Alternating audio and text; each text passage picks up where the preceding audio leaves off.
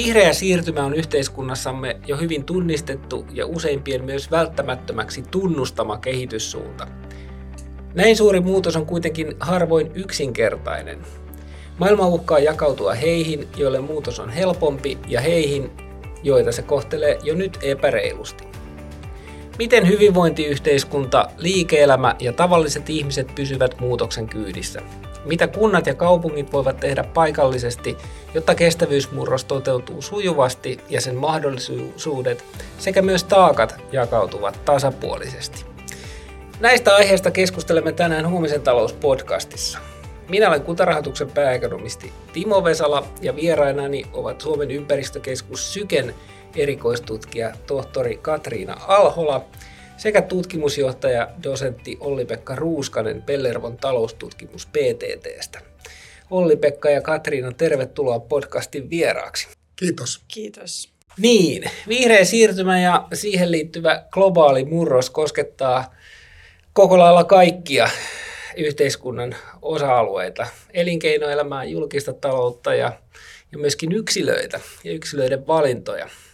Tässä voisikin ehkä alkuun lähteä liikkeelle semmoisella kysymyksellä, oikeastaan molemmat saatte vastata, että minkä mittaluokan asian kanssa me ollaan tekemisissä. Jos mietitään summia, kuinka paljon meidän on investoitava ja tehtävä muita toimenpiteitä, jotta tämä tota, vihreä siirtymä saadaan vietyä onnistuneesti maaliin.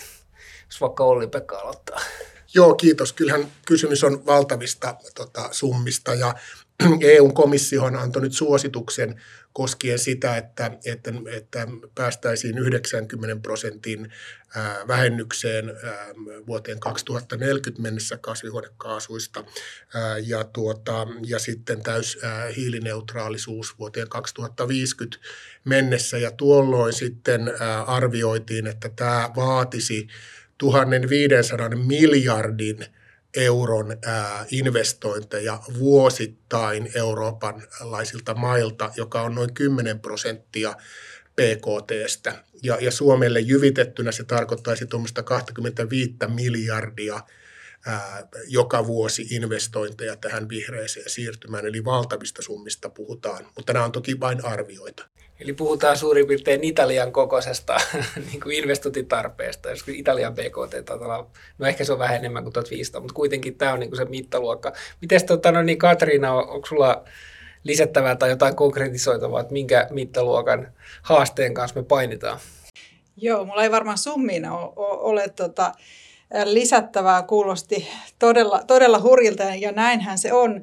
Mutta mä mietin sitä kestävyysmurrosta noin niin kuin muutoksena, että miten valtavasta asiasta me puhutaan ja se ei ole välttämättä ihan konkretisoitunut niin kuin yksittäiselle, yksittäiselle tota, kuntalaiselle tai, tai tota, kuluttajalle tai kuinka me yksilöitä, yksilöitä tässä, tässä tota halutaan ajatella. Ää, et, et tässä on kysymys tavallaan niin kuin, ää, hyvin niin kuin monella eri sektorilla tapahtuvasta muutoksesta, jotka tapahtuu yhtä aikaa. Ne murrokset tapahtuu, meillä on energiasektorilla, meillä on niin kuin ruokajärjestelmässä, liikenteessä ja sitten tosiaan siellä kulutustottumuksissa ja, ja ihmisten kulutuskäyttäytymisessä tapahtuvia muutoksia. Ja, ja ne on kaikki niin semmoisia todella todella, tai sanotaan jopa niin kuin nopeita. Että jos me ajatellaan noita tavoitteita, mitä, mitä Oli-Pekka mainitsit noista, mitä on asetettu näitä aikarajoja, niin meidän pitää tosi nopeita muutoksia saada aikaan. Ja sen takia me puhutaan murroksesta. Riittääkö ihmisten kapasiteetti niin kuin ymmärtää tätä, kun meillä on nyt niin monenlaista muutakin haastetta ihmisillä on huolta turvallisuudesta ja, ja meillä on sote-kriisi päällä ja kaikkea tällaista, että, että onko tässä niinku uhkana, että tämä niinku globaalissa mittakaavassa hirveän tärkeä asia niinku ilmastonmuutoksen torjunta, että se, se yksinkertaisesti jää tämän tämmöisen ehkä niinku lyhyemmän aikavälin kipuilun alle. Että me ei niinku päästä siihen riittävän tarvokkaasti ää, tota, sen asian päälle.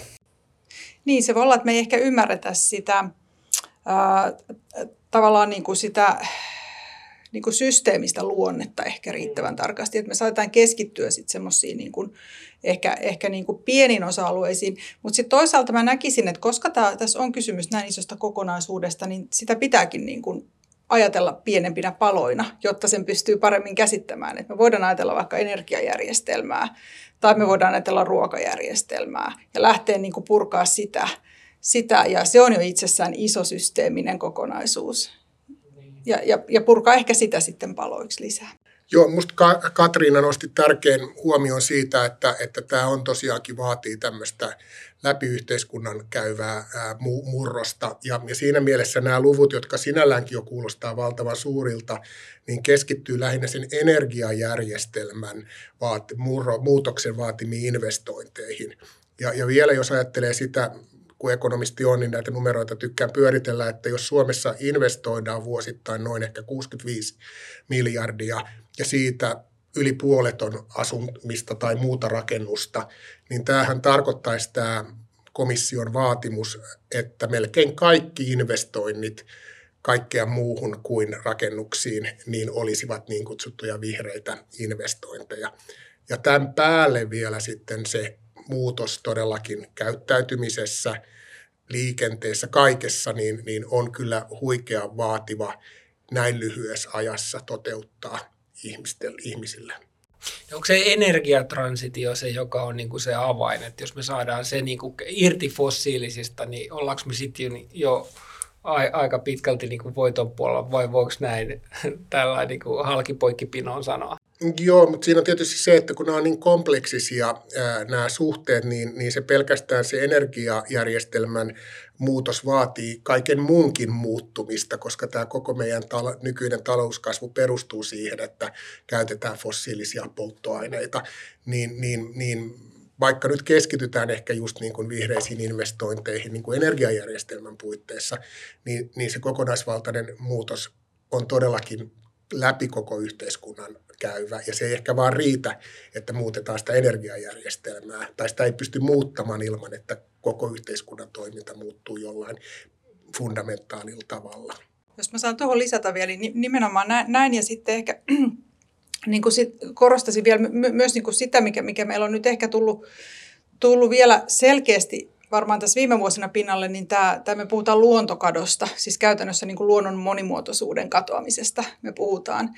Ja, ja tota, se on yksi seuraus tästä. Se on, se on toki niin kuin just kytköksissä myös niin kuin energiajärjestelmään, mutta myös sitten meidän valtavaan luonnonvarojen käyttöön. Eli mehän kulutetaan materiaaleja niin, niin että et, et, et meillä on kohta niukkuutta, nyt jo niukkuutta tietyistä materiaaleista, luonnonvaroista. Ja, ja, ja sitten niitä, niitä lähdetään ot, ottamaan alueelta, josta, josta niitä on vaikeampi ottaa, joka tarkoittaa taas niin kuin luonnon monimuotoisuuden kannalta – maankäyttövaikutuksia ja, ja tota, saastumista. Eli, eli nämä on todella monipolvisia ketjuja ja meidän täytyy siihen kokonaisvaltaisesti kiinnittää huomiota myös tähän niin kuin kulutukseen, luonnonvarojen käyttöön. Tämä on todella tärkeä nosto Katriinalta, koska minusta oli ainakin henkilökohtaisesti tosi yllättävää, että tilastokeskus, että esimerkiksi Suomessa on nostettu tämä kiertotalous nyt yksi tämmöiseksi niin kuin Suomen vahvuudeksi ja siihen yritetään nyt, nyt panostaa, niin sitten tilastokeskus on tosiaan arvioinut tätä kierrätyksen määrää, niin, niin Suomessa se kuitenkin on vain kolme prosenttia siitä materiaalista, joka päätyy kierrätykseen, kun se EU-ssa muualla on 12 prosenttia. Että me ollaan niin kuin takamatkalla. Tätä tietysti osaksi selittää se, että meillä on paljon kaivosteollisuutta, joka tuottaa tämmöistä äm, niin tota, jätekiveä, jota sitten on vaikea kierrättää. Mutta me puhutaan ihan niin kuin marginaalisista ilmiöistä, kun me puhutaan esimerkiksi kierrätyksestä, vaikka meidän on helppo sitten kotona ehkä viedä oikeisiin tota, roskiksi yksin tavaraa, mutta se kokonaiskuva on aika, aika tota, vielä, vielä pienimuotoinen. Tuo itse asiassa oli aika yllättävä tieto ainakin, ainakin mulle. Mä oon jotenkin kuvitellut, että me ollaan oltu edistyksellisempiä näissä kierrätysasioissa. Mutta toisaalta se luo myös sen positiivisen näköalan, että meillä voi olla joku matalalla roikkuva hedelmä, jota parantamalla niin niin tota, voidaan mennä eteenpäin. Et, tota, yleensähän ekonomistit aika usein ajattelee, että tämän vihreän siirtymän ei tarvitse johtaa niin kuin elintason laskuun. Et siinä on vaan tärkeää, että me saadaan ää, hoidettua tämä talouskasvun irtikytkentä siitä fossiilienergiasta ja muista tämmöisistä niin kuin ympäristöhaitoista. Totta kai kaikki ymmärtää, että tämä tulee edellyttämään tuotantorakenteen muutosta ja, ja niin kuin tässäkin on jo tullut esiin nämä käyttäytymismuutokset, eli käytännössä meidän täytyy jollakin tavalla muovata meidän kulutustottumuksia, että se on ihan niin kuin selvä asia, mutta että, että jos me luovutaan jostain, niin toisaalta niin kuin tilalle tulee jotain ja se ei välttämättä tarkoita sitä, että elintaso laskisi. Miten te katsotte tätä asiaa, että et, et, ajatteletteko te niin, että tämän ilmastonmuutoksen pysäyttäminen ja sitten tämä ikään kuin jatkuvan elintason nousun yhdistäminen on mahdollista vai onko meidän valmistauduttava siihen, että me joudutaan ainakin väliaikaisesti luopuun enemmästä kuin mitä me sitten taas vastaavasti saadaan. Eli onko meillä edessä jonkunlainen tällainen suvantovaihe, jossa pitää hyväksyä ainakin väliaikaisesti se, että mahdollisesti meidän hyvinvointi laskee. Miten sä ajattelet tästä Katriina? No, mä, mä en ajattele niin, että meidän hyvinvointi laskisi. Et, et mm. va, vaikka elintasokin jopa laskisi, niin se ei välttämättä tarkoita, että hyvinvointi laskee. Et mä näen niin kuin tässä eikä sen, sen, sen muutoksen, joka niin kuin yksilön tulee tehdä, eli tavallaan sen, sen niin kuin kulutuskeskeisen toimintatavan muuttaminen. Ehkä, ehkä juuri siihen, että se hyvinvointi voi tulla niin kuin muualtakin. Ja jotenkin se, miten, miten tätä on, tai, tai mistä me niin kuin puhutaan, me puhutaan niin kuin maapallolle mahtuvasta elämästä – Eli, eli suhtautuu kriittisesti siihen omaan, omaan kulutuskäyttäytymiseen. Ja, ja useinhan meillä ihmisillä on niin kuin, äh, tai sanotaan, että meidän on niin kuin helpompi äh, ottaa käyttöön uusia ratkaisuja, kun lähtee niin kuin luopumaan jostain.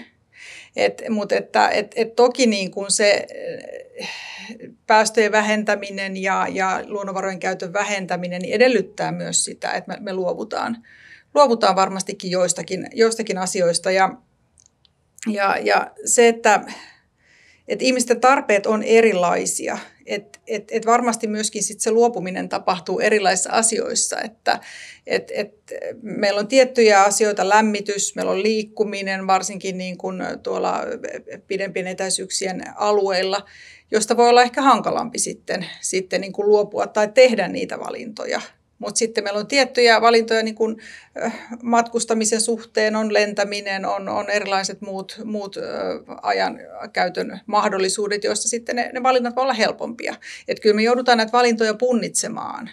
Niin, miten sä Oli-Pekka ajattelet tästä? Tämähän on siinä mielessä kysymysmerkki, että tota, kuinka paljon sitä me joudutaan luopumaan, jotta me saavutetaan tämmöinen ilmastokestävä talousjärjestelmä. Ja se tietysti siinä iso paino on inno, tapahtuvilla innovaatioilla. Että mehän ei tiedetä, kuinka nopeasti innovaatiot tapahtuu, minkä hintaisia ne, ne tulee olemaan, kuinka paljon ne alentaa kustannuksia. Että mehän nähdään että esimerkiksi aurinko energian suhteen, että se on ollut valtava se kehitys, mitä on tapahtunut, kun, kun markkinat on saanut sitten alkaa tuottaa niitä. Ja on kuullut tämmöisenkin arvion, että kaikki se teknologia, joka vaaditaan ää, tota, ää, ilmastokestävän talouden toteuttamiseen, on jo olemassa. Se on vaan se, että se on liian kallista toteuttaa.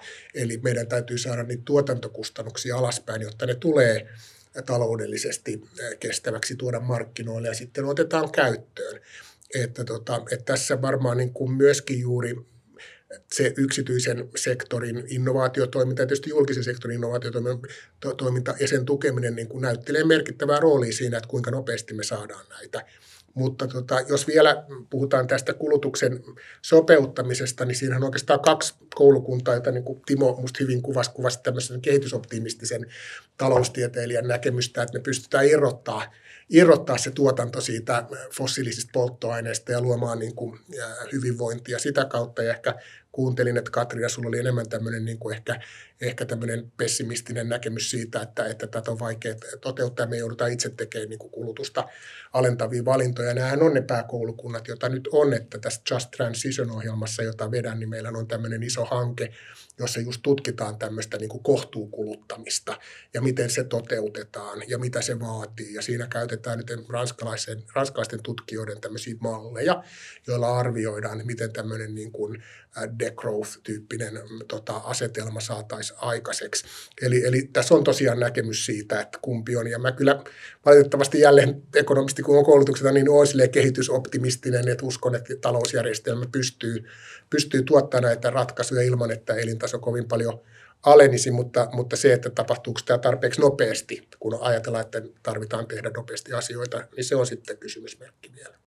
Joo, näin mä ajattelen kanssa, että tavallaan se, se aika, että kyllä varmasti se iso pyörä lähtee niin kuin sen järjestelmän muuttamisesta sellaiseksi, että mahdollistetaan kuluttajille, kansalaisille sujuva arki, koska sehän on siinä niin kuin monenkin valinnan taustalla, että et, et minkä takia niin kuin, tai kun punnitaan valintoja, vihreitä valintoja, erilaisia liikkumismuotoja, arjen hankintoja, niin, niin kyllä varmasti siellä, siellä taustalla on, niin kuin, se ei ole ainoa niin kuin päätöksenteon taustalla oleva asia, että miten, miten niin kuin vihreä se on, vaan siellä on myös se, että mikä sen vaikutus on ihmisen niin kuin arkeen, arjen sujumiseen ja, ja, ja miten paljon ponnisteluja se vaatii. Paitsi rahallisia, niin sitten myös ihan, ihan muita ponnisteluja. Niin sä Olli-Pekka tuossa jo mainitsitkin tämän Just Transition-ohjelman, jossa siis toimit johtajana. Ja, ja tota, tämä Just Transition keskittyy siis rakenteisiin ja käytäntöihin, jotka y- yhteiskunnassa joko estää tai edistää oikeudenmukaista vihreätä murrosta. Kerropa tähän nyt ihan alkuun, että mitä oikeudenmukaisuudella tässä yhteydessä tarkoitetaan? Mitä, mi, mi, mitä se tarkoittaa tämän vihreän siirtymän kontekstissa? Joo, no tämä, tämä oikeudenmukainen vihreä siirtymä niin juontaa yllättäen yhdysvaltalaisen ammattiyhdistysliikkeen 1980-luvulla aloittamaan keskusteluun, jossa pyrittiin löytämään alueellisesti ratkaisuja kivihiili ää, tota, kaivosten ää, tota, sulkemisesta johtuvan työttömyyden kasvuun. Ja, ja tosiaan sen otti sitten tota, ILO, eli kansainvälinen työ, järjestön agendalle ja he pystyvät, pystyivät sitten lobbaamaan tämän käsitteen osaksi Pariisin sopimusta, ilmastosopimusta, joka tehtiin 2015. Ja, ja siinä niin kuin alkuperäisessä muodossaan se lähinnä on ollut niin kuin tämän vihreän siirtymän työllisyysvaikutusten helpottamista niin, että ne, ne työntekijät, jotka joutuu tämän vihreän siirtymän takia työttömiksi, niin miten heille luodaan uusia työpaikkoja, miten heidät koulutetaan. Mutta kun se tuli osaksi sitä Pariisin sopimusta, niin silloin se laajeni siinä keskustelussa käsittämään kaikkia yhteiskunnallisia muutoksia ja niihin sopeutumista. Eli, eli tartus on tosiaan katsoa hyvin laaja-alaisesti, että, että ketkä on ne ryhmät, jotka mahdollisesti kärsii tästä murroksesta ja miten yhteiskunta voi helpottaa tätä siirtymää heidän osalta niin, että, että se kokonaissiirtymä on kaikkien kannalta kohtuullinen ja oikeudenmukainen. No osaisitko sä nimetä jotain ryhmiä esimerkiksi Suomessa, jotka voisi olla ehkä riski ryhmässä joutua niin kuin kärsimään vihreästä siirtymästä ehkä kenties enemmän kuin muut. Jos me saadaan tämä vihreä siirtymä tota, nyt ää, tehtyä, niin, niin, niin jos me katsotaan ihan puhtaasti niin kuin esimerkiksi työmarkkinoita, niin PTT teki juuri VNTEAS-selvityksen, jossa, jossa tutkittiin amerikkalaisella luokittelulla Suomen ammattirakenteessa, että kuinka paljon tämmöistä niin kuin, fossiilityöt, fossiilisen polttoaineisiin liittyvää työtä kussakin ammatissa on, ja ketkä on ne ammattiryhmät, jotka niin kuin todennäköisesti kärsii, ja ketkä niistä hyötyy. Se on saatavilla netissä, että kannattaa tosiaan tietokäyttöön.fi hakea se, jos asia kiinnostaa. Ja siinä siis tosiaankin ei mikään yllätys, että jos sulla on työ, työpaikka, jossa, jossa, jossa sä olet energiasektorilla tai kaivosteollisuudessa tai muuta, niin silloin tietysti niin kun tämä sun työpaikkasi on uhattuna ja sitä kautta sun hyvinvointi tietysti, jos jäät työttömäksi. Ja sitten niin nyt tämä keskeinen tekijä on se, että millä tavalla tämän tyyppiset työntekijät, jotka tulee sitten syrjäytetyksi tämän vihreän murroksen aikana tai joutuu huonoon asemaan, miten ne saadaan koulutettua uudestaan niihin vihreisiin ammatteihin, joita sitten toivottavasti tulee lisää.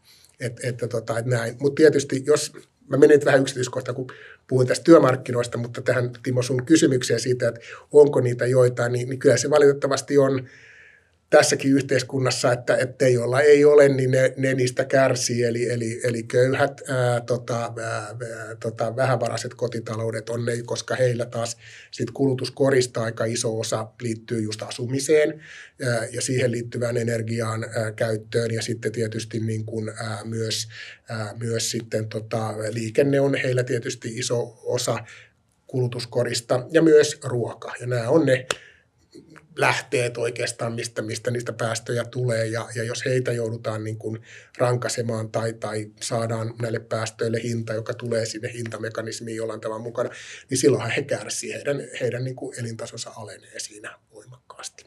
Onko tämä muuten, nyt tuli mieleen, kun mainitsit tuon elintarvikkeet, niin onko ruoantuotanto semmoinen, joka saattaa olla häiriö ja altis niin kuin molemmissa skenaarioissa. Joko se, että me ei saada ilmastonmuutosta hallintaan, se on niin kuin ilmeinen riski, mutta onko myös siinä, että jos tämä vihreä siirtymä tuota noin, niin etenee ja, ja tota, tehdään tämä energiatransitio, niin onko sillä sillä, sillä saat, varmaan silläkin on vaikutuksia sitten niin kuin ruoantuotantoon tässä, että mitä esimerkiksi viljellään ja missä. Että onko tämä, niin kuin, pitääkö meidän varautua siihen itse asiassa, että me voidaan nähdä elintarvikkeiden hintojen nousua jatkossakin vähän useammin kuin, kuin tähän saakka nähty. En tiedä, onko Katriina sulla tähän tota, ajatuksia? No varmaan se elintarvikkeiden hintoihin tietysti, en osaa sanoa mikä kaikki siihen vaikuttaa, varmaan osaat, oli Pekka tämä paremmin sanoa, mutta että kyllä mä niin siinä ruokajärjestelmän murroksessa mä näkisin aika, aika tärkeänä myös sen, että, että niin kuin mitä me syödään. Eli, eli se, että et, et lihan tuotanto, sehän vie sit moninkertaisesti sitä alaa, joka me voitaisiin käyttää sitten niin kuin viljanviljelyyn ja, ja niin kuin kasvipohjaisen ruoan tuottamiseen. Et ehkä siinä on niin kuin tällainen, tällainenkin kysymys, joka sitten taas liittyy ehkä sinne kulutuspuoleen, kulutusvalintoihin. Että, mutta, mutta varmasti juuri, juuri näin, että, että se, on, se on uhattuna joko tai, että jos me ei jotain tehdä, että jos me ei muuteta meidän ruokajärjestelmää sinne kestävämpään suuntaan. No, no Suomen, Suomen kannalta tämä tilanne on siinä, siinä mielessä tosi haasteellinen, että että meillä tosiaan on nämä 40 000 viljelijää, jotka viljelee kotimaista tai hoitaa kotimaisen ruoantuotannon, mutta he tekevät sitä usein myös turvepelloilla ja nämä turvepellot ovat ää, tai turvepellot aiheuttaa noin 8 prosenttia kaikista tota, kasvihuonepäästöistä. Ja meillä tosiaan PTT on, ja mä itse vedän tämmöistä hanketta, missä me tutkitaan, miten sitten viljelijöitä saataisiin tekemään tämmöisiä ilmastoviisaita ratkaisuja tämmöisten pehmeiden keinojen, eli niin kutsuttujen tuuppausten avulla. Ja, ja tosiaan niin, tota, niin, niin kyllä se, se, tota, se valmius tehdä niitä ilmastotekoja on sitten verrattain alhainen, että, että, että, että viljelijät kokee, että, että heitä syyllistetään tästä aika paljon. Ja, ja, ja sitten tietysti ongelma on se, että erityisesti siellä Pohjois-Suomessa ja Pohjanmaalla näitä turvepeltoja on niin kuin todella paljon, jotka muutenkin on niin kuin tuotantorakenteeltaan sellaisia, jos, jolla on niin kuin haasteet, haasteita. Että, että kyllä tämä niin kuin iso ongelma meille on ja varmaan niin kuin jos nämä otetaan huomioon ja, ja me päästään jollain tavalla ne, ne turvepeltojen päästöt alentamaan, niin kyllä se vaatii sitten taas sellaisia toimenpiteitä, jotka todennäköisesti nostaa sitä ruoan hintaa. Joo, eli siellä maankäyttösektorilla on isoja sopeutumistarpeita. Mutta jos tästä ottaa nyt vähän vielä tällaisen niin kuin globaalimman perspektiivin, kun ehkä niin kuin tässä meidänkin keskustelussa nyt tähän saakka, niin on ollut aika lailla tämmöinen ehkä niin kuin länsimainen näkökulma ja se, että miten me täällä tätä omaa hyvinvointia pystymme säilyttämään tästä suuresta niin kuin haasteesta – globaalista haasteesta huolimatta. Mutta sitten nämä sopeutumistarpeethan voi olla monissa kehittyvissä maissa itse asiassa vielä paljon paljon suurempia kuin täällä meillä. Voidaanko me jollakin tavalla motivoida länsimaisia ihmisiä tässä tukemisessa, että, että voidaanko me kertoa ihmisille, että jollain, jollain semmoisella vähän niin kuin hissipuhetyyppisellä ja tota noin, niin motivaattoreilla, että, että tota, mitä hyötyä meille on siitä, että me tuetaan kehitty, kehittyviä talouksia. Joo, no mä ehkä tarttuisin, nappaisin tuon tota Olipäivän jonkun aiemman kommentin, tai sitten tuossa mainita siitä, että et, et meillä kehitetään Suomessa innovaatioita. Eli meillä yritykset kehittää, kehittää innovaatioita ja sanoit niin kuin sitä, että meillä on teknologia olemassa. Eli, eli meillä on niin kuin jo ratkaisut olemassa, jolla me voidaan vihreätä siirtymää edistää ja vauhdittaa, niin ehkä mä lähtisin näitä ratkaisuja ja tätä viestiä viemään. viemään. Että, et, et se, että et, et, että me niin kuin, tuki on tärkeä ja se on varmasti paikallaan, mutta se ei ole niin kuin se pitkän aikavälin ratkaisu, se, se tukeminen, vaan se on nimenomaan se olosuhteiden ja, ja asioiden muuttaminen, joka sitten onnistuu tämän teknologian avulla, jota meidän Suomessa on. Mä näkisin, että varmaan se, tota, se, se keskeinen niin kuin perustelu on se, että, että jos me ei tueta tuota, kehitysmaita, niin sitten tämä ilmast, esimerkiksi ilmastonmuutoksen tuomat ääriolosuhteet aiheuttaa sitten helposti äm, siirtolaisuutta ja, ja se voi sitten kohdistua meihin, meihin Eurooppaan, että, että jo pelkästään tämä on niin kuin iso argumentti sen puolesta, että, tota, että, että sitä tehtäisiin. Toinen on tietysti se, että ollaan me vähän silleen niin kuin, sanotaanko moraalisesti syyllisiä siihen, että me ollaan niin kuin ulkoistettu aika paljon tuommoisesta saastuttavasta tuotantotoiminnasta just sinne kehitysmaihin. Että Kiinahan on nyt hyvä esimerkki, joka nyt ei ole enää kehitys, mutta Kiinahan on niin kuin maailman tämmöinen tuotantopaja. Eli, eli, tota, eli, eli me täällä sitten, sitten jos katsotaan niin kuin suomalaisen teollisuuden päästöjä, niin ne voi olla kohtuullisia, mutta jos katsotaan meidän kulutuksen päästöjä, kun me tuodaan sitten kaikkia härpäkkeitä niistä kehitysmaista, joiden, joiden tehtaassa ne on sitten ehkä ei kovin eettisissä olosuhteissa edes tota, koottu, niin, niin, niin sitten se meidän kulutuksen jalanjälkiä on taas tosi paljon. Ja tähän on pyritty myös vaikuttaa tällä niin kuin mahdollisella hiilitullilla, että otettaisiin huomioon sitten ja, ja, ja, ja sakotettaisiin tämmöistä niin kuin ympäristöä saastuttavaa niin kuin tuontia. Hyvä. Katriina, sä oot tutkijana erikoistunut muun muassa kestäviin julkisiin hankintoihin.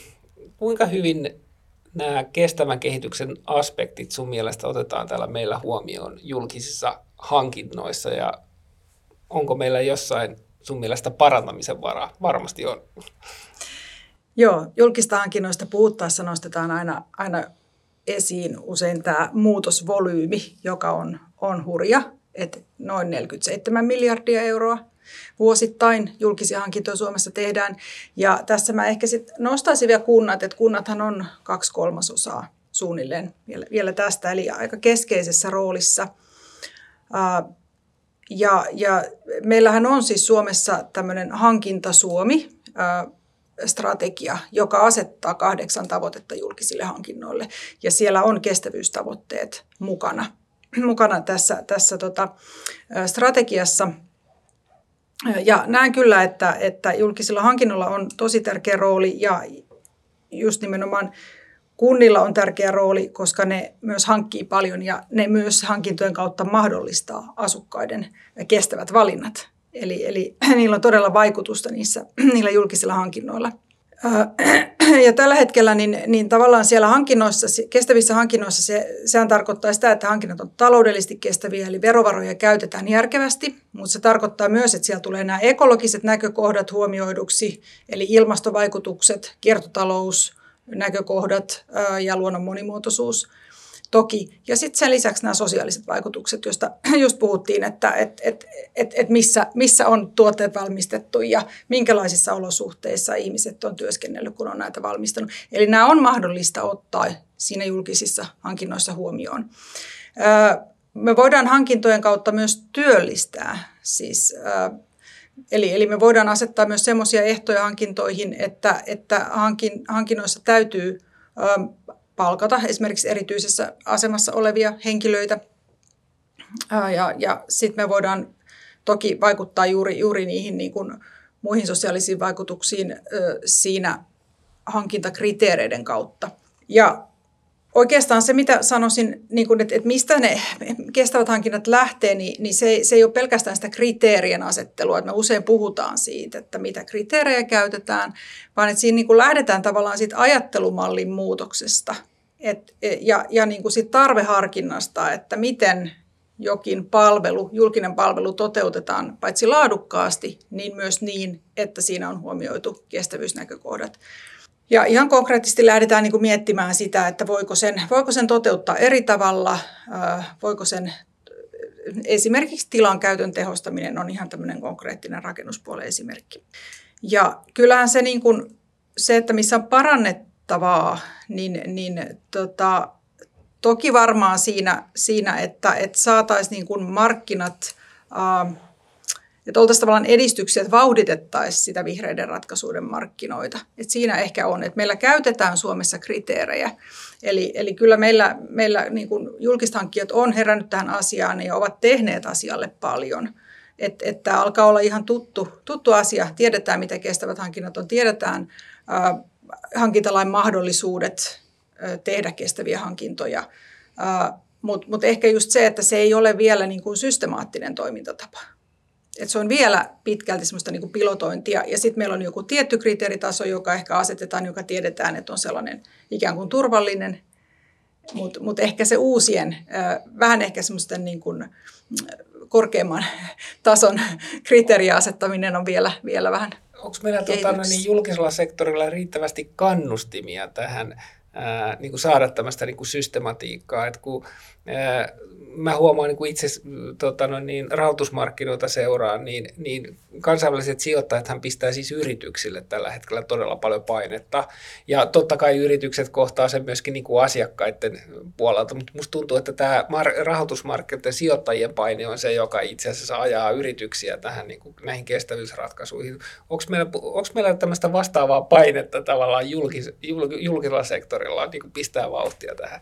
Joo, mä luulen, että se tulee kyllä, kyllä tavallaan sieltä loppukäyttäjistä se paine aika pitkälti. Eli äänestäjistä käytetään. Kyllä, joo, joo että et sieltä, sieltä ja, ja, ja tokihan meillä on, on niin kuin, no, hankintalaki, siellä sanotaan, että hankinnat tulee tehdä kokonaistaloudellisesti edullisesti ja ympäristönäkökohdat huomioiden ja sosiaaliset näkökohdat huomioiden. Eli siellä on niin kuin lain tavoitteessa myös tämä mm. asetus. Mutta tietenkään kun se ei ole velvoittava, niin silloin ehkä se ei luo sitä riittävää painetta, josta mainitsit. Mm. Mutta, mutta mut kyllä mä näkisin, ja sitä tulee myös varmasti ainakin joillain, joissain tämmöisissä hankinta kategorioissa, jossakin tuoteryhmissä sitä tulee myös varmasti sieltä toimittajapuolelta, että markkinat on valmiimpia kuin mitä hankkia pyytää. Mites Olli Pekka? Joo, siis mun käsityksen mukaan yksi semmoinen iso ongelma, mikä meillä on näissä julkisissa hankinnoissa, on se, että niitä tarjouksia tulee verrattain vähän. Eli ei ole sellaista toimivaa markkinaa, ja, ja sitten joudutaan niin kuin usein valitsemaan niin kuin ihan muutaman toimijan ää, tota, tarjouksista. Ja, ja, ja se niin kuin mun mielestä olisi asia, mihin pitäisi kiinnittää huomiota, että, että myös niin kuin yritykset heräisivät tähän markkinaan ja tarjoisivat sitten enemmän ja sitten ympäristökestävästi niitä. niitä tota... Mistä se johtuuko se siitä, että se ostaja on tavallaan liian suuri niihin palvelun tai tavaroiden toimittajiin, näihin yrityksiin nähden, että onko se jotenkin sellainen epäsuhtainen se tilanne vai? Joo, no se voi olla, tai sitten että sitä ei koeta niin, kuin, niin kiinnostavaksi markkinaksi, mutta mä en tiedä, tiedätkö sä Katriina tarkemmin tästä, mutta mulla on tosiaan tämmöinen käsitys, että tämä yksi keskeinen ongelma julkishankinnoissa on se, että nyt tosiaan niitä tarjouksia tulee verrattain vähän, niitä toimijoita on varsin vähän. Sen takia ei saada semmoista niin kuin kustannustehokkuutta aikaiseksi, mitä, mitä siinä olisi hyvä olla. Joo, siis tämä on varmaan ihan tutkimuksissakin selvitetty, että, että tarjoajia on suhteellisen vähän, mutta se, että mun tietääkseni niin kuin syy-seuraussuhdetta sille, että, että siellä olisi käytetty kestäviä kriteerejä ja sen takia niitä tarjouksia ei saataisi, niin sitä ei niin kuin ole. Joo, joo en tätä joo, mä en tarkoittanutkaan, mä tarkoitin vain yleensä, että, että jos me halutaan saada niin kuin enemmän vihreitä, että olisi hyvä, että yrityksetkin tarjoaisi, osallistuisi näihin tarjous kilpailuihin laajemmin, jolloin siellä voisi olla niitä vihreitä yrityksiä enemmän. No meillä täällä Suomessa on, tota, jos nyt vielä jatketaan vähän näistä julkista hankinnoista ja julkista sektorista, niin meillähän Suomessa usein ollut tapana vähän vilkuilla tuonne ulkomaille ja ehkä niitä pohjoismaisia ja eurooppalaisia verrokkeja, että miten muualla tehdään, niin onko jotain sellaisia edelläkävijä maita tässä suhteessa, josta Suomi voisi yrittää ottaa oppia? No mä voisin todeta tuohon, että me Suomessa tehdään monia asioita jo tosi hyvin. Eli, eli tota, me on ehkä totuttu ajattelemaan tai vertaamaan itseämme Ruotsiin. Ja sitten ruots, ruotsalaiset sanovat, että niin, niin, mutta Tanskassahan ne tehdään hyvin. Eli eli tota, sanoisin näin, että tosi hyviä käytäntöjä eri maissa on, mutta, mutta tota, ei, ei välttämättä nyt ihan mitään semmoista niin kuin – priimusta, mutta että hyviä käytäntöjä on esimerkiksi Ruotsissa, että siellä on pitkään tehty systemaattista työtä ympäristönäkökohtien huomioimiseksi hankinnoissa. Sitten, sitten on Hollannissa ja Itävallassa, jossa sitten taas niin kuin hankintalainsäädäntö on velvoittavampaa siihen suuntaan, että ympäristönäkökohdat tulee ottaa huomioon.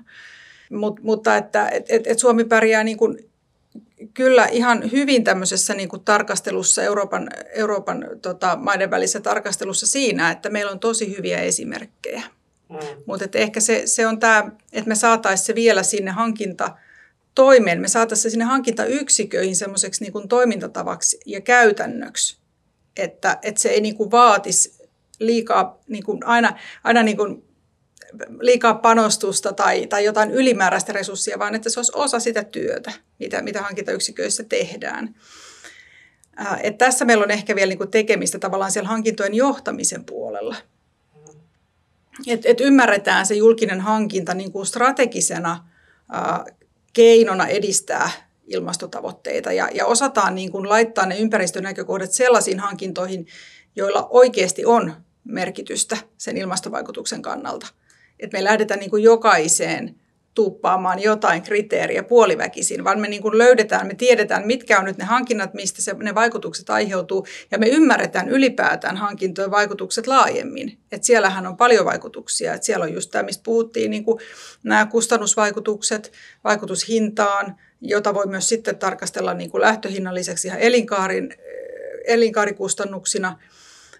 Sitten siellä on vaikutuksia mm, tosiaan siinä niin sosia- sosiaalisiin ja hyvinvointivaikutuksiin, mitä sillä hankinnalla saadaan aikaan, minkälaista hyvinvointia se luo. Sillä on työllisyysvaikutuksia, sillä on elin, elinkeino, niin kuin, niin elinkeinopoliittisia vaikutuksia alueisiin, aluetaloudellisuuteen. Et, et jos näitä pystyttäisiin jotenkin niin kuin strategisemmin näkemään ja katsomaan ja lähestymään sitä hankintaa ja pohtimaan, niin kuin ennakoimaan, tekemään jonkinlaista ennakkoarviointia, ehkä, niin, niin tota, mä luulen, että me voitaisiin paremmin ehkä kohdentaa se hankintojen voima, joka niillä on hmm. näiden vaikutus, yhteiskunnallisten vaikutusten saamiseksi. Joo, tässä oli montakin mielenkiintoista näkökulmaa. Jotenkin mulla jäi vähän niin kuin vielä tuossa vähän aikaisemmin keskustelussa niin kuin, tota, no niin, kaikuun omassa päässäni se, että, että tota, no niin, kun taisi Olli-Pekka mainita sitä, että et, et ei ole niin kuin tarpeeksi tavallaan yrityksiä välttämättä ole siellä tarjoamassa tai osallistumassa näihin, näihin hankintoihin tai niihin, niihin kilpailutuksiin, niin, niin jäin vaan niin kuin sitä, sitä niin kuin miettimään, että kun tämä vihreä siirtymähän kaiken kaikkiaan, niin se on itse asiassa aika oleellinen osa sitä kasvutarinaa, mikä Suomellekin on nyt laskettu tuleville vuosille. Jos me katsotaan jotain pitemmän aikavälin ennusteita, niin nimenomaan tästä niin kuin vihreän siirtymän investoinneista ja tästä transitiosta me yritetään saada sitä kasvua aikaiseksi. Niin tähän, eikö tämä nyt ole hyvin kriittistä, että meillä olisi sellaisia yrityksiä täällä kotimaassa, jotka pystyisivät osallistumaan näihin, näihin hankintoihin. Eli pitääkö me nyt jollakin tavalla päätellä, että, että tota noin, niin meillä ei nämä toimintaedellytykset sitten kuitenkaan ole ihan vielä sillä tasolla näillä yrityksillä? Tai, tai mä en tiedä, mikä se kapeikko on. Onko, onko tämäkin taas joku osaajapula kysymys, että meillä ei yksinkertaisesti ole osaamista riittävästi? Mä en tiedä, onko sulla Olli-Pekka tähän jotain? Niin, no kyllähän tämä tietysti on, on la, la, laajempi, laajempi ongelma kuin pelkästään tämä vihreän siirtymän ongelma, mutta se nyt konkretisoituu tässä jälleen kerran. Että tota, mutta mä niin kuin laajentaisin tämän, tämän ylipäätänsä tämän vihreän siirtymän kasvutarinan juuri siihen, mistä nyt on paljon käyty keskustelua, oli se, että, että onko Suomelle määritelty tietyllä tavalla jäämässä tässä mustapekka käteen. Että nyt kuitenkin niin kuin EU-alueella niin, niin Saksa ja Ranska esimerkiksi on alkanut voimakkaasti tukea ää, tota, vihreän siirtymän investointeja, kun ne kohdistuu ää, he, näihin maihin. Ja tällaisessahan Suomella rahat loppuu hyvin äkkiä valtiolta lähteä tukemaan. Ja, ja siinä niin kuin ajatuksena sitten pahimmillaan voi olla se, että että me jäädään tämmöiseksi niin kuin halvan energian tuottajaksi, että meillä on ne tosiaan ne, ne tota aurinkopaneelipellot ja, ja sitten tota tuulivoimapuistot ja sitten se energia imetään sinne Keski-Eurooppaan, jossa sitten valmistetaan sillä niitä korkean arvonlisän tuotteita, että tota, et, et meillä jotenkin olisi, pitäisi niin kuin yrittää löytää semmoista korkean arvonlisän tuotantoa myös tänne Suomeen, että me ei jäädä nyt vaan sitten semmoiseksi energian tuottaja, tuottajaksi sitten muiden, muiden hyvinvointiin. Että, mm. että tämä on, tämä on minusta se keskeinen ongelma ja juuri tämä nyt tämä EUn, EU nyt yritystukien tota, muotoutuminen, niin, niin nämä on, nämä on, nämä on minusta isoja ongelmia tällä hetkellä. Joo, tämä on mielenkiintoinen. Mä olin itse asiassa äh, vähän valmistautunut kysyynkin teidän mielipidettä, että onko tämä valtiokapitalismin uiminen tähän tota, vihreän siirtymän investointien rahoittamiseen, niin teidän mielestä uhka tai mahdollisuus? No Olli-Pekka jo vastasi ihan omaloitteisesti ilmeisesti enemmän uhka, ja täytyy sanoa, että muakin raivostuttaa tämä, että nyt selvästi Saksa ja Ranska on tekemässä näille EU-valtio valtionapusäännöille saman, mitä ne teki itse asiassa kasvu- ja vakaussopimukselle 20 vuotta sitten. Eli näyttää erittäin huonoa esimerkkiä, mikä tavallaan avaa sitten tämmöisen näköalan, jossa kaikki nyt sitten yrittää vaan tehdä sen, minkä pystyy, jotta pystyy lahjoon yrityksiä niin kuin omaan maahan tekemään niitä investointeja. Se, mikä mua ehkä tässä huolestuttaa eniten on se, että voiko tässä käydä niin, että vihreä siirtymä itse asiassa tämän takia hidastuu, koska nythän ne tämmöiset niin kulutusinvestoinnit, ne tuotantolaitosinvestoinnit ei välttämättä sijoitu sinne, missä on mahdollisuus nopeammin skaalata sitä, sitä puhtaan energiantuotantoa, niin kuin esimerkiksi Suomeen. Ja, ja tota, nyt kun siirtokapasiteetit on kuitenkin rajallisia, niin sitä meidän niin kuin kaikkea, kaikkea tota puhtaan energian tuotantoa ei pysty noin vaan ainakaan sähkönä siirtämään Keski-Eurooppaan. No totta kai sitten voi olla, että tämä vetytalous tekee sen, mitä Olli-Pekka tuossa sanoi, että, että meistä tulee tämmöinen niin kuin ehkä sitten vedy, vedyn kautta se energian suurvalta, jossa me jalostetaan ja puhdas energia ensiksi vedyksi ja sitten se siirretään, siirretään jonnekin muualle. Miten teidän mielestä Suomen kannattaisi tässä nyt reagoida? Koska tähän on nyt tämmöinen niin kuin toimintaympäristön muutoseksi niin, että, että näin nyt vaan on käymässä, me pieni Suomi, voidaanko me tehdä jotain? Onko teillä tähän niin kuin, näkökulmaa? Siis mä tarkoitan tähän, tähän niin kuin valtioiden väliseen niin kuin kilpailuun. No, mulla ei ole ehkä valtioiden välisen kilpailuun, mä voin jättää sen sulle, oli Pekka, tämä vastauksen, mutta mä haluan vielä ihan sen verran tässä välissä palata siihen, kun puhuttiin, että ei tule julkisiin tota, kilpailutuksiin niitä tarjouksia, niin, niin ehkä se ydin, ydin juttu, mikä meillä jäi, jäi siitä puhumatta, niin on se tilaaja vuoropuhelu. Eli tavallaan se, että sitähän meillä on liian vähän. Ja me tarvitaan aina vaan lisää sitä, että julkinen sektori ajoissa ennakoivasti, ennen kuin mikään kilpailutusprosessi edes alkaa, kertoo tavoitteistaan, viestii ne selkeästi, keskustelee markkinoiden kanssa – mitä on tarjolla, mitä he toivovat, miten nämä saadaan toteutettua nämä, nämä, nämä tavoitteet, millä aikavälillä. Tästä on esimerkkejä tämmöiset Green Deal-sopimukset, joissa on just valtion, valtion tota, tai ministeriöiden ja, ja sitten tota, mm, niin kuin hankintayksiköiden kanssa. Eli hankintayksiköt saa tukea juuri siihen, että sitä tehdään niin kuin yhteistyössä sitten yritysten kanssa tämmöistä tavoitteiden asetantaa sille, että millä aikavälillä pystytään saavuttamaan esimerkiksi päästöttömien työmaiden tavoitteet. Mutta tämän halusin vain lisätä, Joo. että markkinavuoropuhelun ja, ja, ja juuri niin kuin tämän, mä en tiedä tehdäänkö sitä yrityspuolella enemmän tätä tilaa- ja toimittajayhteistyötä, mutta sitä, sitä soisin myös julkiselle sektorille hieman lisää. Toi on Katriina erittäin hyvä nosto ja pahoittelut, että, että jouduit palaamaan siihen. Tätä olisi pitänyt ehkä tota, tosiaan osata kysyä tuossa aikaisemmin, koska tämä on sellainen asia, mitä mäkin olen niin miettinyt, koska se, sehän on kuitenkin niin yrityksissä se, useimmiten varmaan se viisaus ja näkemys siitä, että miten joku asia kannattaa hoitaa, niin sehän olisi optimaalista, että jo siinä hankintavaiheessa se tilaaja konsultoi siitä, mitä minun nyt kannattaa tilata, jotta se saadaan mahdollisimman tehokkaasti implementoitua. Tämä oli tosi hyvä nosto. Joo, no me voitaisiin ehkä vielä puhua tästä tämmöisestä niin kuin alueellisesta mahdollisesta eriarvostumisesta tai siitä, että miten tämä tota, kestävyysmurros ehkä kohtelee Suomen eri alueita eri tavalla. Että, et nythän me tiedetään, että esimerkiksi joku Lappi tai, tai, tai Itä-Suomi niin on niin kuin hyvinkin riippuvainen tämmöistä niin kuin saavutettavuudesta ja varsinkin Lappi käytännössä lentoyhteyksistä. Ja ainakin mm, mitä nyt tulee niin ulkomaisiin turistivirtoihin, jotka on tosi tärkeitä Lapin aluetaloudelle. Niin onko tämä niin... Öö, esimerkiksi Lapin aluetalouden kannalta nyt ongelma, että, että ihmisten tässäkin jo Katriina taisi aluksi niin kuin siinä, kun puhuttiin sitä kulutustottumusten muutoksesta, niin vähän niin kuin kyseenalaisti sitä, tai, tai heitti vähän ilmaan, että voi olla, että me joudutaan esimerkiksi tästä kaukomatkailua ja lentoliikennettä vähentää. Niin, näettekö te tässä niin kuin tämmöisiä niin kuin aluetaloudellisia uhkakuvia, että onko tämä brittituristien lennättäminen tota niin, ja, ja kauempaakin niin tonne, tonne Kittilään tai, tai Rovaniemelle niin pitkän päälle kuinka kestävää niin, no me, meillä on tässä tota Just Transition-hankkeessa, tai siis ohjelmassa, joka, jota siis tosiaan strategisen tutkimuksen neuvosto rahoittaa, niin, tuota, niin on tämmöinen Relief-hanke, joka, jota vetää Lapin yliopisto. Ja siinä pyritään just tarkastelemaan niin kuin, tota, arktisen alueen osalta tätä oikeudenmukaista vihreätä siirtymää. Ja, ja siinä kyllä niin kuin varmasti nämä vaikutukset ovat aika isoja juuri, juuri tota, arktiselle alueelle, ei pelkästään ilmastonmuutoksella, vaan juuri tällä, niin kuin sit tällä, tällä niin kuin, ää, energiaan ja erityisesti liikenteeseen liittyvillä, li, liittyvillä ratkaisuilla, koska kyllähän tämä niin, kuin, niin autot, junat ja muut niin, niin, niin, tota, ja lentokoneet, niin, niin sitten kuitenkin se, se voima tulee sieltä fossiilisista polttoaineista ja, ja niiden niiden, tota, jos niitä aletaan nyt sitten tota, hinnoitteles niin, että se pitää sisällään myös, eli esimerkiksi liiken, lentoliikenne siirtyisi tähän päästökauppaan, niin kuin on esitetty, niin kyllähän se nostaa sitä hintaa. Toisaalta kyllä se nostaa kaikille, että siinä mielessä niin kuin suhteellinen asemahan sitten eri maiden välillä niin kuin lentoliikenteessä ei muutu, mutta silloin tämä tämä vaikutus hintojen nousun kautta, että, että se kysyntä voi, voi vähentyä.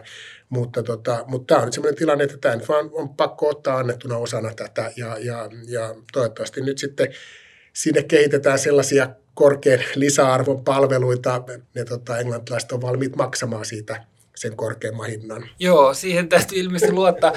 Miten sitten toi Itä-Suomen tilanne, että tästähän paljon niin kuin meidänkin kuntasektorilla puhutaan tietyllä tavalla tästä epäsuhdasta, että kun on näitä isoja niin kuin tuulivoimahankkeita käynnissä ja tulossa tulevina vuosina ja, ja sitten esimerkiksi puolustusvoimien intressien takia, niin näitä ei kauheasti ole pystytty niitä lupia myöntämään tonne, tonne Itä-Suomeen. Ja sitten yksi tämmöinen nämä sähkön niin kuin välivarastointiin liittyvät hankkeet ja niin kuin akkuteollisuus helposti keskittyy sitten tuonne rannikolle.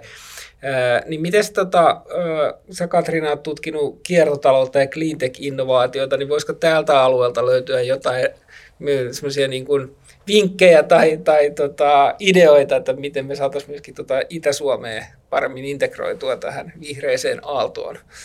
Niin, en osaa suoraan sanoa, mitkä on Itä-Suomen vahvuudet tällä hetkellä alueella, mutta että kyllähän se varmaan näin on, että sieltä, sieltä ehkä sitten näistä tämmöisistä alueellisista vahvuuksista se nousee. Että, että musta olisi niin kuin aika mielenkiintoista myöskin tarkastella näitä, mitä meillä on aiempia tämmöisiä niin kuin rakennemuutoksen alueita ollut, että mitkä on ollut ne tekijät, jotka sieltä on nostanut näitä, näitä alueita, jos miettii, miettii vaikka niin kuin niin kuin aikanaan Nokian, Nokian tota, perintöä, mitä, mit, mitä jäi ja, ja paljon tota, kun tehtaita lakkautettiin. Ja, ja kyllä, kyllä siellä on niin kuin päästy jaloilleen, että, että mä ehkä mielellään niin kuin tarkastelisin sitä, että minkälaisia ne on ollut ne toimenpiteet ja, ja mihin eri ryhmiin on kohdistunut ja mistä ne on noussut ne innovaatiot siellä. Ja ehkä sitä voisi sillä ajatella, että, että jos Suomesta nyt tulee tämmöinen puhtaan energian suurvalta ja, ja meillä pysyvästi sähköhinta on kilpailukykyistä verrattuna muualle, niin luulisin, että se nyt hyödyttää kaikenlaista teollista toimintaa. Mutta joo, ehkä me voitaisiin tähän loppuun ottaa sitten semmoiset niinku terveiset eh, tuonne niinku paikallispäättäjille. Eh, et kun tässä nyt Suomen taloudessa on tällä hetkellä aika haastavat ajat ja, ja myöskin kuntataloudessa on, on sen takia niin kuin tässä tulossa vähän vaikeampia vuosia koronavuosien jälkeen, niin, niin tota, mitä terveisiä te lähettäisitte kunnan tai kaupunginjohtajille, eh, jos ajatellaan, että niillä voi olla nyt vaikea tässä arjessa nyt löytää aikaa ja energiaa tämän vihreän murroksen pohtimiseen, että et, et, olisiko joku semmoinen niin motivaattori, että miksi, miksi kannattaa olla aktiivinen mieluummin aikaisemmin kuin myöhemmin, ja onko jotain niin viestintävinkkiä, että miten he voisivat myöskin niin kuntalaisia motivoida tähän, tähän tota noin niin, vihreiseen murrokseen. Niin, musta tuntuu aika erikoiselta tätä asetelmaa, että kunnan johtajalla tai, tai tota päättäjillä ei olisi aikaa pohtia vihreätä siirtymää, koska, koska mikä, mikä on tavallaan tämän tär, tärkeämpää. Ähm, ja, ja ehkä niin kuin juuri, juuri se ymmärrys tavallaan, että se, sehän kytkeytyy siihen arkeen, kyllä. Ja, ja, ja tota, vaikka se ei aina ehkä juuri heti näy siinä, siinä tota arjessa, niin, niin se ymmärrys siitä, että nämä, nämä globaalit, ää, vaikka nyt ilmastovaikutus, niin, niin, niin se, se tulee myös vaikuttamaan paikallisesti, eli, eli myöskin niin kuin nämä vaikutukset on paikallisia. Ää, ja sitten toisaalta niin kuin ne, se toiminta ja ne, ne muutokset, mitä voidaan tehdä, niin niitähän voidaan parhaiten tehdä paikallisesti ketterästi ja, ja, ja just huomioida nämä, että mitä, mitä mahdollisuuksia kenties sillä omalla alueella on, on toteuttaa tätä vihreätä siirtymää ja, ja mielellään sitten hyödyntää niitä etukenossa eikä, eikä sitten perässä hiihtäjänä. Ja mitä, mitä ehkä sitten viestisin, niin, niin, niin jotenkin siinä varmaan nämä erilaiset toimijat on hyvä ottaa huomioon. Että et, on, nuorilla on valtava voima vaikuttaa heidän, heidän niin kuin valinnat, heissä on tulevaisuus, niin, niin miten tavallaan heitä kannustetaan ja edistetään, ää, mit, miten tuetaan ihmisiä siinä, siinä tota arjen valinnoissa. Että kyllä mä niin kuin tämän tyyppisiä asioita mielellään laittaisin heidät pohtimaan ja, ja toki sitten myös miettimään sitä, että minkälainen se toimintaympäristö on, että onko se sen tyyppinen, että yritykset pystyy siellä toteuttamaan, toteuttamaan näitä vihreän siirtymän ratkaisuja ja, ja kiertotaloutta erityisesti. Ja, että tukeeko se vai onko siellä jotain sellaisia esteitä, mitä pitäisi sitten lähteä paikallisesti poistamaan ja, ja, ja mitä voidaan tehdä. Että, että kyllä mä kannustaisin heitä pohtimaan. Joo, mulla on tot, mä vedän tämmöistä tota, maa- ja metsätalousministeriön rahoittamaa hiilestä kiinni ohjelmassa olevaa Tuima-hanketta. Ja siinä yhdessä työpaketissa me ollaan haastateltu vähän toista kymmentä ää, tota, kuntaa heidän ilmastotyöstään ja, ja siitä, että miten tämmöisiä pehmeitä ohjauskeinoja voitaisiin käyttää. Ja, ja si, sen pohjalta niin voi sanoa, että semmoinen yksi asia, joka siellä nousi melkein tota, kunnassa, kun kunnassa oli se, että juuri se vuoropuhelu niiden kuntalaisten kanssa olisi todella tärkeää. Että usein sitten tämmöinen niin kuin ilmastotoimien vastustaminen esimerkiksi joidenkin aurinko ää, tota, paneeli, ää, tota, peltojen rakentaminen ja muu, niin, niin on kuitenkin hyvin tunnepohjasta. Eli se semmoinen niin kuin, ää, tota, kommunikaatio ja, ja kuntalaisten kanssa ja heidän niin kuin osallistaminen on ehkä semmoinen, mitä, mitä erityisesti toivottaisiin tässä, jotta sitten saataisiin semmoinen yhteinen näkemys, että kuinka tärkeitä nämä asiat on. Mutta se tuli tästä näistä haastatteluista erityisesti esiin. Eli huolien kuuntelua ja valistusta sopivassa suhteessa. Kyllä. No niin, siihen onkin hyvä päättää keskustelu tällä kertaa. Suuri kiitokset Olli-Pekka ja Katriina, että pääsitte podcastin vieraaksi tämän hyvin tärkeän ja kiinnostavan aiheen tiimoilta. Kiitos kutsusta. Kiitos. Ja kiitos myös kuulijoille. Huomisen talouspodcast ilmestyy taas kahden viikon kuluttua 5. maaliskuuta. Jakso ilmestyy tuttuun tapaan SoundCloudissa, Spotifyssa sekä Applen ja Googlen palveluissa. Kuullaan taas pari viikon päästä. Siihen asti kiitos ja moi moi!